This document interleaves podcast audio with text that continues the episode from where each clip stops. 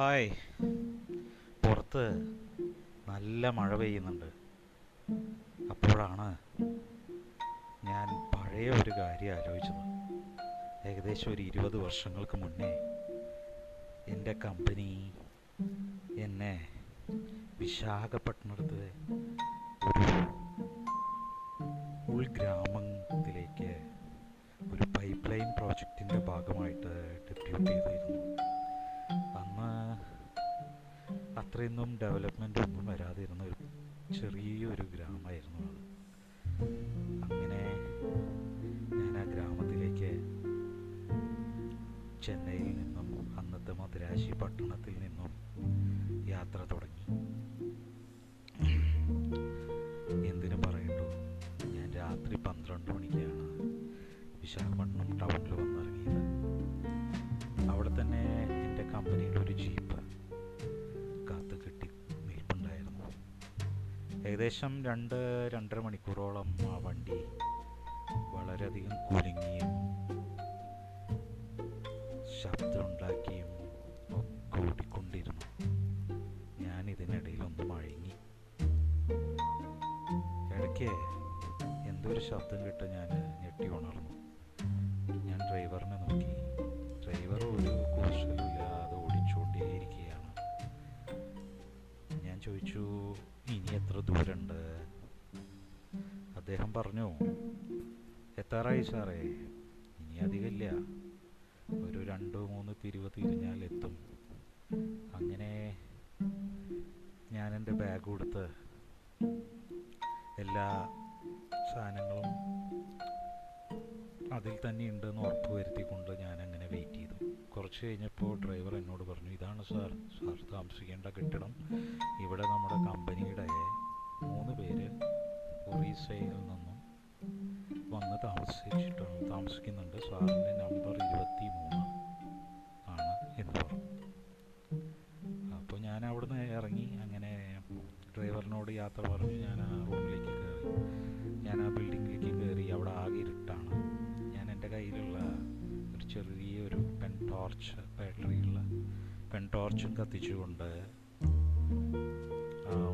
വാതിലിൻ്റെ അടുത്തെത്തി. വാതിൽ പക്ഷേ അടച്ചിട്ടുണ്ടായിരുന്നില്ല. ആ വീടിൻ്റെ മെയിൻ വാതിൽ ഹാൻഡിൽ തിരിച്ചപ്പോൾ അത് തുറന്നു. ഒരു പക്ഷേ അവരോട് പറഞ്ഞു കാണും ഞാൻ രാത്രി വരുന്നുണ്ട്. ഞാൻ ആ വാതിൽ തുറന്ന് അകത്തേക്ക് കയറിയപ്പോൾ തന്നെ വലത്ത് ഭാഗത്ത് ഒരു ഹോള് ആണ്. ആ ഹോളിലൂടെ ഞാൻ പതിയെ നടന്നു. അവസാനം വരെ നടന്നു. അതിലേതെങ്കിലും വാതിൽ തുറക്കുന്നുണ്ടോ എന്നറിയാൻ. ആ കൂടി 2 റൂമേ ഉണ്ടായിരുന്നുള്ളൂ. ഒരു ഭാഗത്ത് വേറെ ഭാഗത്ത് ഒരു റൂം. ഞാൻ ആ 2 റൂം വലത്ത് ഭാഗത്തുള്ള ഒക്കെ തുറക്കാൻ നോക്കി, കഴിഞ്ഞില്ല.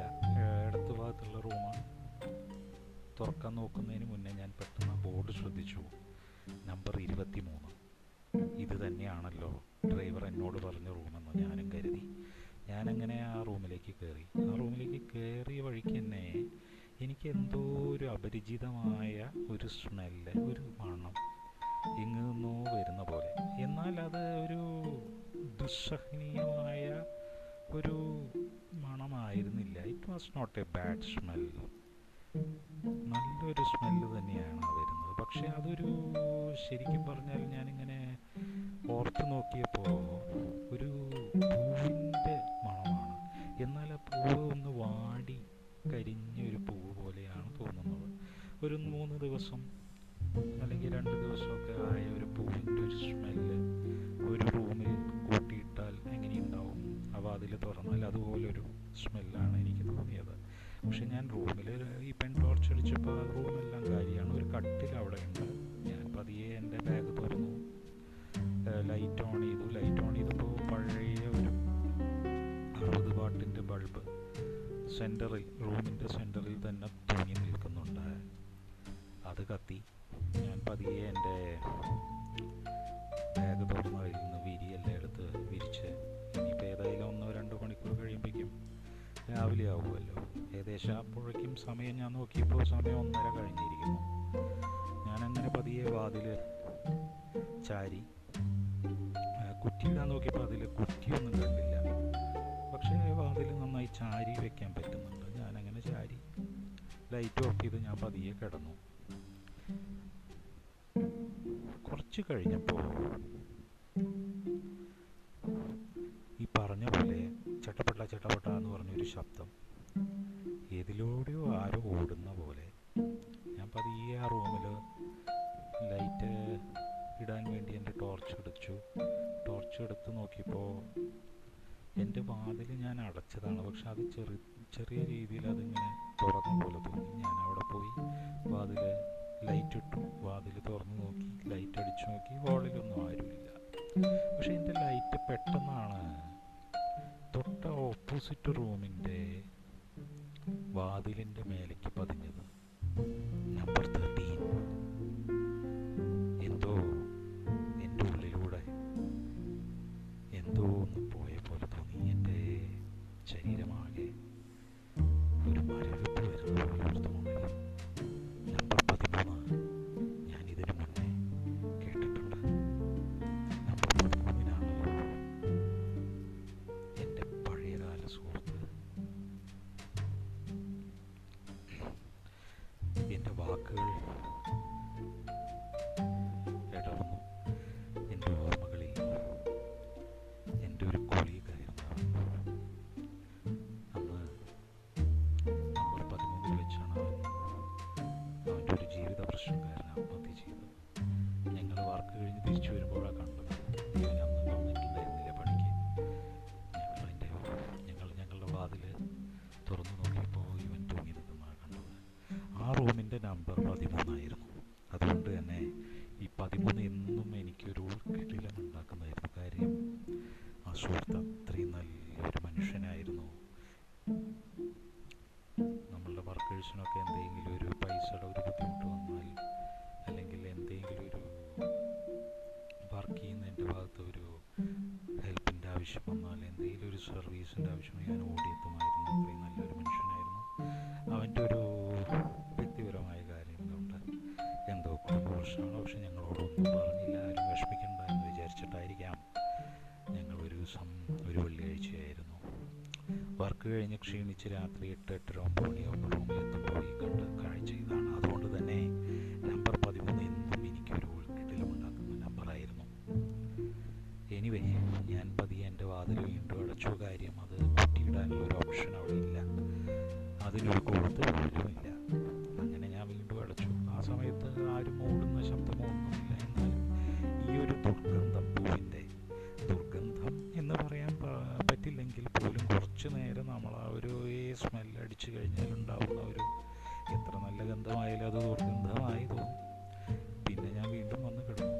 അപ്പോഴാണ് പുറത്ത് ചന്നം പിന്നെ മഴ തുടങ്ങി. നല്ല ഇടി വെട്ട് മഴ, ഇടയ്ക്കിടയ്ക്ക് ഇടിമിന്നൽ. എൻ്റെ വാതിൽ,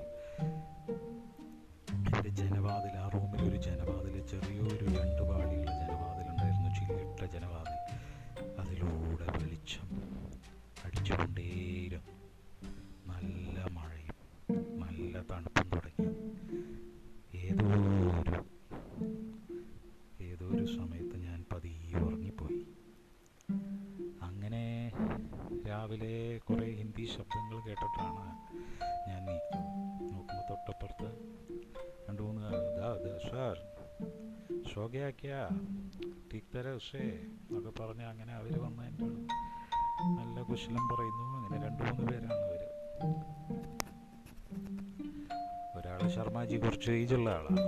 വേറൊരാൾ ഒരു പട്ടേൽജി. ഇവരെല്ലാം എന്നെക്കാട്ടിലും ഏജുള്ള ആളായതുകൊണ്ട് തന്നെ എല്ലാവരെയും ഞാൻ വളരെയധികം ഭവ്യതയോടുകൂടിയാണ് അവരെല്ലാം പരിചയപ്പെട്ടതും. വളരെയധികം എക്സ്പീരിയൻസ് ഉള്ള ആൾക്കാരും ആയിരുന്നു അവർ.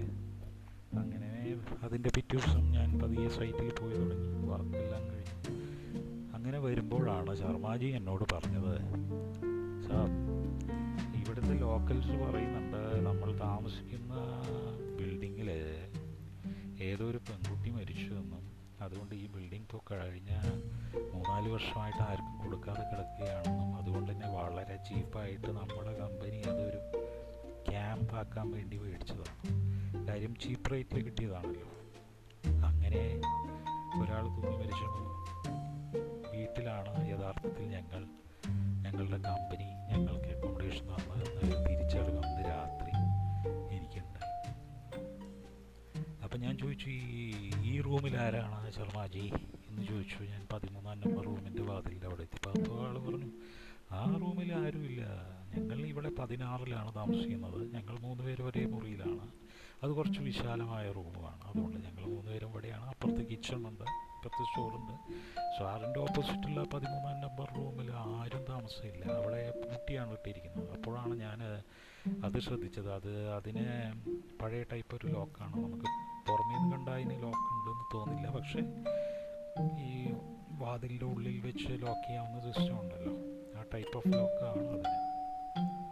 അങ്ങനെ ശർമാജി ഭക്ഷണം ഉണ്ടാക്കി, അവർ ഭക്ഷണം ഉണ്ടാക്കി, ഞാനും അവരോടൊപ്പം കൂടി രാത്രി കുറേ വർത്തമാനം, കമ്പനിയെ പറ്റിയും സൈറ്റിനെ പറ്റിയും യാത്രയെ പറ്റിയും അവരുടെ നാടിനെ പറ്റിയും അവരുടെ വീട്ടുകാരെ പറ്റിയും ഒക്കെ പറഞ്ഞ് അന്ന് ഞങ്ങൾ കിടക്കാൻ പിരിഞ്ഞപ്പോൾ തന്നെ 11:30-12 കഴിഞ്ഞു. പിറ്റേ ദിവസം ഞായറാഴ്ചയായതുകൊണ്ട് പ്രത്യേകിച്ച് വർക്കൊന്നും ഉണ്ടായിരുന്നില്ലല്ലോ, അതുകൊണ്ട് ഞങ്ങൾ വളരെയധികം സന്തോഷത്തോടുകൂടി സംസാരിച്ച് അങ്ങനെ ചിരിച്ച് ഉല്ലസിച്ച് തന്നെയാണ് അവരവരുടെ 16-ാം നമ്പർ റൂമിലേക്ക് പോകുന്നതും ഞാൻ എൻ്റെ 23-ാം നമ്പർ റൂമിലേക്ക് വരുന്നതും. ഞാനെൻ്റെ ലാപ്ടോപ്പ് ഓൺ ചെയ്തു. റൂമിൽ വന്നതിന് ശേഷം പഴയ കാലത്ത് യാഹൂ മെയിലായിരുന്നു ഞാൻ യൂസ് ചെയ്തിരുന്നത്. അപ്പോൾ ഞാൻ എൻ്റെ മെയിലെല്ലാം ചെക്ക് ചെയ്തു, കമ്പനി എന്നുള്ള മെയിലുകളെല്ലാം വായിച്ചു. അങ്ങനെ പതിയെ കിടന്നപ്പോൾ വീണ്ടും ഈ സ്മെല്ല് അവിടെ ആ റൂമിൽ തങ്ങി നിൽപ്പുണ്ട്. എനിവേ, ഞാൻ അങ്ങനെ പതിയെ കിടക്കാൻ തുടങ്ങി. വീണ്ടും പതിവ് പോലെ തന്നെ 1-1:30-2 മണി ആയി കാണും. ഞാൻ ഉറങ്ങുമ്പോൾ വീണ്ടും ഇതേപോലെ കുറേ ശബ്ദം വരുന്നു, ആരോ ഓടുന്ന പോലെ. കുറച്ച് കഴിഞ്ഞപ്പോഴേക്കും മഴ. എല്ലാം തലേ ദിവസത്തെ അതേ രാത്രിയിലെ ശബ്ദങ്ങൾ തന്നെ ആവർത്തിച്ചു കൊണ്ടേയിരുന്നു. ഇറ്റ്സ് ജസ്റ്റ് റിപ്പീറ്റിംഗ് എന്നെനിക്ക് തോന്നി. ഇതെന്താണ് ഇങ്ങനെ? എൻ്റെ ഉള്ളിൽ ശർമാജി പറഞ്ഞ ഒരു ആത്മഹത്യയോ കൊലപാതകമോ ഒരു മരണമോ ഉണ്ടല്ലോ ആ വീട്ടിൽ. ഞാൻ എൻ്റെ മനസ്സിലൂടെ ഓടിയത് 13-ാം നമ്പർ റൂമിലായിരിക്കാം ഒരു പക്ഷേ ആ ശർമാജി പറഞ്ഞ, ഈ നാട്ടുകാർ പറഞ്ഞ ഒരു പെൺകുട്ടി ആത്മഹത്യ ചെയ്തത്. എനിവേ, ഞാൻ എൻ്റെ റൂമ് നന്നായി ചാരി എന്ന് ഉറപ്പ് വരുത്തി. പിന്നെ എൻ്റെ കയ്യിലൊരു ട്രാവലർ ബാഗായിരുന്നു. ആ ബാഗ് കുറച്ച് കനമുള്ളതുകൊണ്ട് ആ ബാഗ് ഞാൻ വാതിലിൻ്റെ അവിടെ ചാരി വെച്ചു. കാരണം കാറ്റത്തൊന്നും വാതിൽ അങ്ങനെ തുറക്കണ്ട എന്ന് വിചാരിച്ചു. അത് പക്ഷേ ട്രാവലർ ബാഗ് എന്ന് പറയാൻ കഴിയില്ല, കാര്യം ചക്രങ്ങളൊന്നുമില്ല, സാധാ ബാഗാണ്. പണ്ട് അങ്ങനെ ചക്രങ്ങളുള്ള ബാഗൊക്കെ വളരെ കോമണും ആയിരുന്നില്ലല്ലോ, അതുകൊണ്ട് തന്നെ അത് അങ്ങനെ ഉരുണ്ട് മാറില്ല. അതവിടെ നല്ല വെയിറ്റ് ഉള്ളതുകൊണ്ട് തന്നെ എൻ്റെ നാട്ടിലെ പാൽപ്പൊടികളും കുറേ മല്ലിപ്പൊടി അങ്ങനത്തെ കുറേ ഐറ്റംസ് ഉള്ളതുകൊണ്ട് തന്നെ നല്ല വെയിറ്റുള്ള ബാഗായതുകൊണ്ട് തന്നെ ആ വാതിൽ അങ്ങനെ ഒരു കാറ്റത്തൊന്നും തുറക്കാവുന്ന രീതിയിലല്ലായിരുന്നു. ആ ബാഗ് അവിടെ വെച്ചോടുകൂടി ആ വാതിൽ നല്ല രീതിയിൽ തന്നെ അടഞ്ഞു കിടപ്പുണ്ടായിരുന്നു. പക്ഷേ ഏകദേശം ഒരു 1:30-2 മണിയായപ്പോൾ വീണ്ടും മഴ തുടങ്ങി. നല്ല തണുപ്പ് വന്നു. ചെറിയ തോതിൽ ഇടിമിന്നലും വന്നപ്പോൾ ഞാനങ്ങനെ തണുപ്പ് കൂടിയോടുകൂടി ഞാൻ എൻ്റെ കരിമ്പടവും പൊളിച്ച് അങ്ങനെ കിടന്നുറങ്ങി. കുറച്ച് കഴിഞ്ഞപ്പോൾ, കുറച്ച് സമയം കഴിഞ്ഞ് കാണും, ഒരു ക്രാക്ക് ക്രാക്ക് എന്നൊരു സൗണ്ട് വാതിലിൻ്റെ പോലെ തോന്നി. ഞാൻ നോക്കുമ്പോൾ പതിയെ കണ്ണു തുറന്നപ്പോൾ എനിക്ക് കൃത്യമായി കാണാം ആ ഹോള്. മൈ ഗോഡ്, ഞാൻ ബാഗ് വെച്ചതായിരുന്നല്ലോ. ഞാൻ ചാടി എണീറ്റു. എൻ്റെ പെൻ ടോർച്ച് അടിച്ചു നോക്കിയപ്പോൾ കണ്ട കാഴ്ച, ആ ബാഗെല്ലാം തുറന്ന് കിടപ്പുണ്ട്, വാതിലെല്ലാം ശരിക്കും തുറന്ന് കിടക്കുന്നു. സ്മെല്ലാണെങ്കിൽ ഭയങ്കരമായി കൂടിയ പോലെ എനിക്ക് തോന്നി. എന്തോ ഒരു രൂപം ആ ഹോളിലൂടെ നീങ്ങുന്ന പോലെ എനിക്ക് തോന്നി. എൻ്റെ മേത്താകെ മരവിപ്പ് വന്നു. ഞാൻ ആകെ ഭയപ്പാടോടുകൂടി മിന്നുന്ന വെളിച്ചവുമായി ഹോളിലെത്തി. എൻ്റെ വിസ്മയം എന്ന് പറയണം, തൊട്ടടുത്ത റൂമിൻ്റെ വാതിൽ പതിയെ തുറന്ന് കിടക്കുന്നതാണ് ഞാൻ കണ്ടത്. ഞാൻ അത്ഭുതപ്പെട്ടു പോയി. ഇത് ലോക്കാണായിരുന്നല്ലോ, ശർമാജി പറഞ്ഞല്ലോ ലോക്കാണ്. ഞാൻ പതിയെ അതിന് നോക്കുമ്പോൾ ആ വാതിൽ പതിയെ തുറന്ന് കിടക്കുന്നു. ഞാൻ ആകെ പേടിച്ചു എന്ന് പറയേണ്ടി വരും. ആ സമയത്ത് പുറമെ നല്ല ശബ്ദത്തോടുകൂടി ഇടിവെട്ട് മഴ പെയ്തുകൊണ്ടേയിരിക്കുകയായിരുന്നു. എനിക്ക് അവിടെ നിന്ന്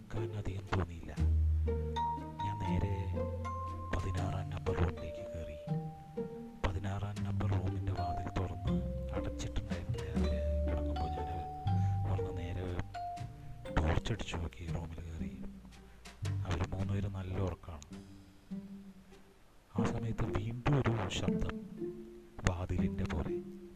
ഞാൻ വീണ്ടും 16-ാം നമ്പർ റൂമിൽ നിന്ന് പുറത്തേക്ക് ആ ഹോളിലേക്ക് ഇറങ്ങി പതിയെ പതിയെ എൻ്റെ റൂമിലേക്ക് വന്നപ്പോൾ അത്ഭുതം എന്ന് പറയട്ടെ, 13-ാം നമ്പർ റൂം ആ വാതിൽ അടഞ്ഞു കിടക്കുന്നതാണ് ഞാൻ കണ്ടത്. ഞാൻ പതിയെ ആ വാതിലിൻ്റെ കൈ വെച്ചു, അതിൻ്റെ ഹാൻഡിൽ പതുക്കെ തിരിക്കാൻ നോക്കി, പക്ഷേ ആ വാതിൽ തുറക്കാൻ പറ്റുന്നുണ്ടായിരുന്നില്ല. ഞാൻ പതിയെ അതിനെ കൊട്ടി, "കോൻ ഹേ അന്തർ" എന്ന് എൻ്റെ എല്ലാവിധ സർവധൈര്യവും ഉപയോഗിച്ചുകൊണ്ട് ഞാൻ ഉറക്കെ ചോദിച്ചു. എന്നിട്ട് 2-3 തട്ടും തട്ടി, പക്ഷേ ആ വാതിൽ തുറന്നില്ല. പക്ഷെ എന്തോ ഞാൻ 2-3 ശബ്ദം ഉറക്കെ പറഞ്ഞുകൊണ്ടാണോ തട്ടിയോണ്ടാണോ എന്നറിയില്ല, ബാക്കിൽ നിന്ന് ശർമാജി അവിടുന്ന് "ക്യാവുക സാർ, എന്ത് പറ്റി സാറേ" എന്ന് പറഞ്ഞ് ശർമാജി നമ്പർ 16-ൽ നിന്ന് കണ്ണ് തുടച്ചുകൊണ്ട് ഇറങ്ങി വരുന്നു. ഞാൻ പറഞ്ഞു, "ശർമാജി, ഞാൻ ശരിക്കും കണ്ടു ശർമാജി, ഈ 13-ാം നമ്പർ റൂം ചെറിയ തോതിൽ തുറന്ന് കിടക്കുന്നത് ഞാൻ കണ്ടാണ് ശർമാജി." "ഏ സാബ്, സാബിന് തോന്നിയതാവും, അത് കാര്യമാക്കണ്ട" എന്ന് പറഞ്ഞ് പുള്ളി വന്ന് വീണ്ടും ഹാൻഡിൽ തിരിക്കാൻ നോക്കി, ആ വാതിൽ തുറന്നില്ല. അപ്പോഴും പുറമെ മഴ ശക്തി പ്രകടിച്ചു കൊണ്ടേയിരുന്നു. "ഓക്കെ, അപ്പം ഞാൻ പറഞ്ഞു ടീക്കേ, ശർമാജി പോയി കിടന്നു." ഞാൻ എൻ്റെ റൂമിലേക്ക് പതിയെ കടന്നു. ശർമാജി ഹോളിലുണ്ടെന്ന ധൈര്യത്തിൽ ഞാൻ വേഗം എൻ്റെ റൂമിൽ കിടന്ന് വാതിൽ പതിയെ ചാരി. എൻ്റെ തുറന്ന് കിടന്നിരുന്ന ലഗേജ് ബാഗ് അടച്ചുകൊണ്ട് ഞാൻ വാതിൽ അടച്ചു. അങ്ങനെ കിടന്നു. കുറച്ച് കഴിഞ്ഞപ്പോൾ ഞാൻ അങ്ങനെ ഉറങ്ങിപ്പോയി. അതിൻ്റെ പിറ്റേ ദിവസം ഞാൻ നീക്കുമ്പോൾ എനിക്ക് നല്ല പനി, നല്ല തലവേദന, അനങ്ങാൻ പറ്റുന്നില്ല. കുറച്ച് കഴിഞ്ഞപ്പോൾ "സാബ്, എണീറ്റില്ലേ" എന്ന് ചോദിച്ചുകൊണ്ട് ശർമാജി ഹോളിലൂടെ എൻ്റെ റൂമിൽ വന്നു. വാതിൽ പതിയെ തുറന്നു. ഞാൻ പറഞ്ഞു, "എനിക്ക് നല്ല എൻ്റെ ശരീരവേദനയുണ്ട്, എനിക്ക് നീക്കാൻ പറ്റുന്നില്ല, നല്ല പനിയുണ്ടെന്ന് തോന്നുന്നു" എന്നൊക്കെ പറഞ്ഞപ്പോൾ ശർമാജി അവിടെ പോയി ഒരു ചുക്ക് കാപ്പി ഉണ്ടാക്കി എനിക്ക് കൊണ്ടുവന്നു. എൻ്റെ ബാഗിൽ പാരസെറ്റമോൾ ഗുളികയുണ്ടായിരുന്നു. ഞാൻ അതും കഴിച്ച് അങ്ങനെ ഉറങ്ങി. സത്യം പറഞ്ഞാൽ ഒരു ദിവസം ആ ഞായറാഴ്ച പോയതേ അറിഞ്ഞില്ല. ഇടയ്ക്ക് ശർമാജി വരും, എങ്ങനെയുണ്ടെന്ന് ചോദിക്കും. ശർമാജി കുറച്ച് ഗോതമ്പിൻ്റെ കഞ്ഞി ഒക്കെ ഉണ്ടാക്കി കൊണ്ടുവന്നു. ഞാൻ കഴിച്ചായിട്ട് ഞാൻ ഓർക്കുന്നു. ഞാൻ അങ്ങനെ ഉറങ്ങി. പിന്നെ ഞാൻ എണീക്കുന്ന ഏകദേശം രാത്രി 10 മണി ആയപ്പോഴാണ്. 1-2 പാരസെറ്റമോൾ ഞാൻ കഴിച്ചു കാണണം, അതിൻ്റെ ഒരു മയക്കത്തിൽ ഞാൻ അങ്ങനെ ഉറങ്ങി. അങ്ങനെ 10 മണിയായി എണീറ്റപ്പോഴാണ് ഞാൻ ആലോചിച്ചത്, ഇനി നാളെ എനിക്ക് പോകാൻ കഴിയുമെന്ന് എനിക്ക് തോന്നുന്നില്ല പണിക്ക്. അതുകൊണ്ട് ഞാൻ കമ്പനിയിലേക്ക് എൻ്റെ ഡയറക്റ്റ് സൂപ്പർവൈസറിന് ഒരു മെയിൽ അയച്ചേക്കാം. കാരണം ആ സമയത്ത് നമ്മളുടെ ഇന്നത്തെ കാലത്തുള്ള പോലെ മൊബൈൽ ഫോണൊന്നും അവൈലബിൾ അല്ല. അതേസമയം ഒരു ഡാറ്റ കാർഡ് കമ്പനിയായിട്ട് തന്നിട്ടുണ്ട്, നമുക്കത് കൊണ്ട് നടക്കാൻ പറ്റും. അതുകൊണ്ട് തന്നെ അതിൽ നെറ്റ് കിട്ടുമായിരുന്നു. കമ്പനി റീചാർജ് ചെയ്യുന്ന ഒരു നെറ്റ് ഓപ്ഷനുള്ള കാർഡായിരുന്നു അത്, BSNL ആയിരുന്നു. അതുകൊണ്ട് തന്നെ എനിക്ക് മെയിൽ അയക്കാൻ ബുദ്ധിമുട്ടുണ്ടായിരുന്നില്ല. ഞാൻ എൻ്റെ ലാപ്ടോപ്പ് പതിയെ തുറന്നു.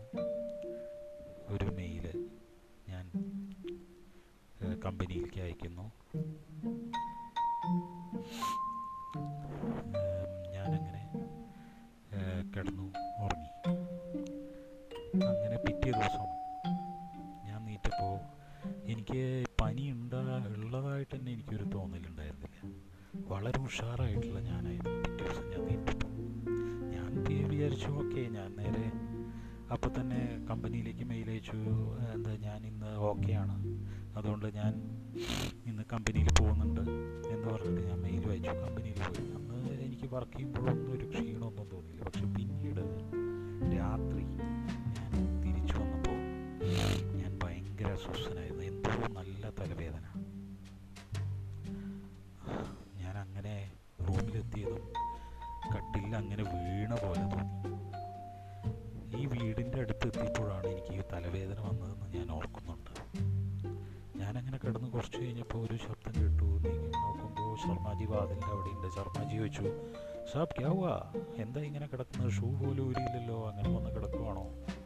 ഷർട്ടൊന്നും മാറ്റിയില്ല, കുളിക്കുന്നൊന്നുമില്ലേ എന്നൊക്കെ ചോദിച്ചു. ഞാൻ പറഞ്ഞു, ജേ എൻ്റെ ശരീരം ഭയങ്കര വേദന തോന്നുന്നു, അങ്ങനെ ഒന്നും ഉറങ്ങിയാൽ ശരിയാവും, കാര്യം തലവേദന മാത്രമേ ഉള്ളൂ, പനിയൊന്നുമില്ല. അപ്പോൾ ശർമാജി പറഞ്ഞു ഏതായാലും 2 റൊട്ടി കഴിച്ചിട്ട് കിടക്കാമെന്ന് പറഞ്ഞ് ശർമാജി അവിടെ പോയി റൊട്ടിയും ചിക്കനും അവരുണ്ടാക്കിയിരുന്നത് കൊണ്ടുവന്നു. ഞാനത് കഴിച്ചു എന്ന് ഉറപ്പ് വരുത്തി ഞാൻ അങ്ങനെ വാങ്ങി.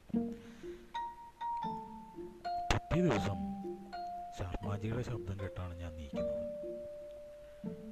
ശർമാജി ചോദിച്ചു, എന്ത് പറ്റി സാബ്, പോകുന്നില്ലേ, എന്താ നീക്കാത്തതെന്നൊക്കെ ചോദിച്ചു. നോക്കുമ്പോൾ അവർ പോകാനെല്ലാം കുളിച്ച് റെഡിയായി നിൽക്കുവാണ്. ഞാൻ പറഞ്ഞു, എനിക്ക് തീരെ തലവേദനയായതുകൊണ്ട് തീരെ വയ്യ, അങ്ങനെ ഞാനൊന്നുകൂടി കിടക്കുകയാണ്, ഇന്ന് ഞാൻ വരുന്നില്ല എന്ന് പറഞ്ഞു. ഞാനങ്ങനെ കിടന്നു മയങ്ങിപ്പോയി. കുറച്ച് കഴിഞ്ഞപ്പോൾ നല്ല പൂക്കളുടെ സ്മെല്ല് വീണ്ടും റൂമിൽ. ഞാൻ കണ്ണു തുറന്നു നോക്കി, പക്ഷേ ഒന്നും കാണാനുണ്ടായിരുന്നില്ല. ഞാൻ വീണ്ടും അങ്ങനെ കണ്ണടച്ച് കിടന്നുറങ്ങി. അപ്പോഴാണ്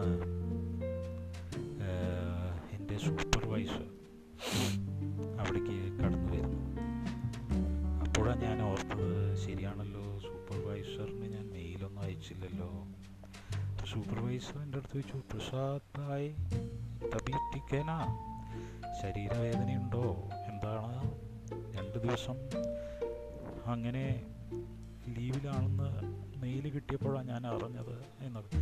ഞാൻ പറഞ്ഞു, 2 ദിവസം ഇല്ലല്ലോ, ഞാൻ എൻ്റെ മെയിൽ അയച്ചത് ഞാൻ ഇന്നലെ ആയിരുന്നു, അത് കഴിഞ്ഞ് ക്യാൻസൽ മെയിലും അയച്ചിരുന്നു, പക്ഷേ ഇന്ന് എനിക്ക് ഭയങ്കര തലവേദന തോന്നിയത്. എന്താ പ്രസാദ് ഭായി പറയുന്നത്? പ്രസാദ് ഭായി അല്ലേ 2 ദിവസം ലീവ് വേണം എന്ന് പറഞ്ഞ് മെയിൽ അയച്ചത്.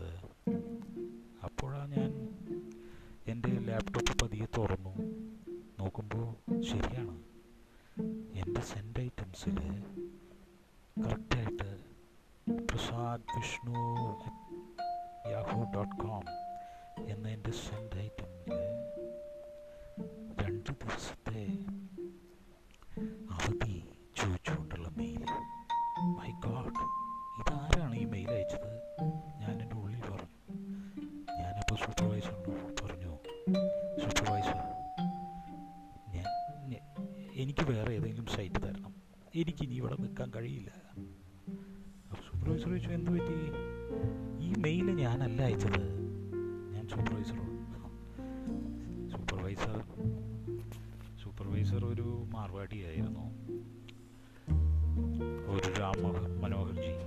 രാംജി ചിരിച്ചു, നിങ്ങൾക്ക് തലവേദനയും പനിയൊക്കെ അല്ലേ, അതുകൊണ്ട് നിങ്ങൾ അയച്ച് ചിലപ്പോൾ മറന്നു കാണും, ഈ മരുന്ന് കഴിച്ചുകൊണ്ടല്ലേ.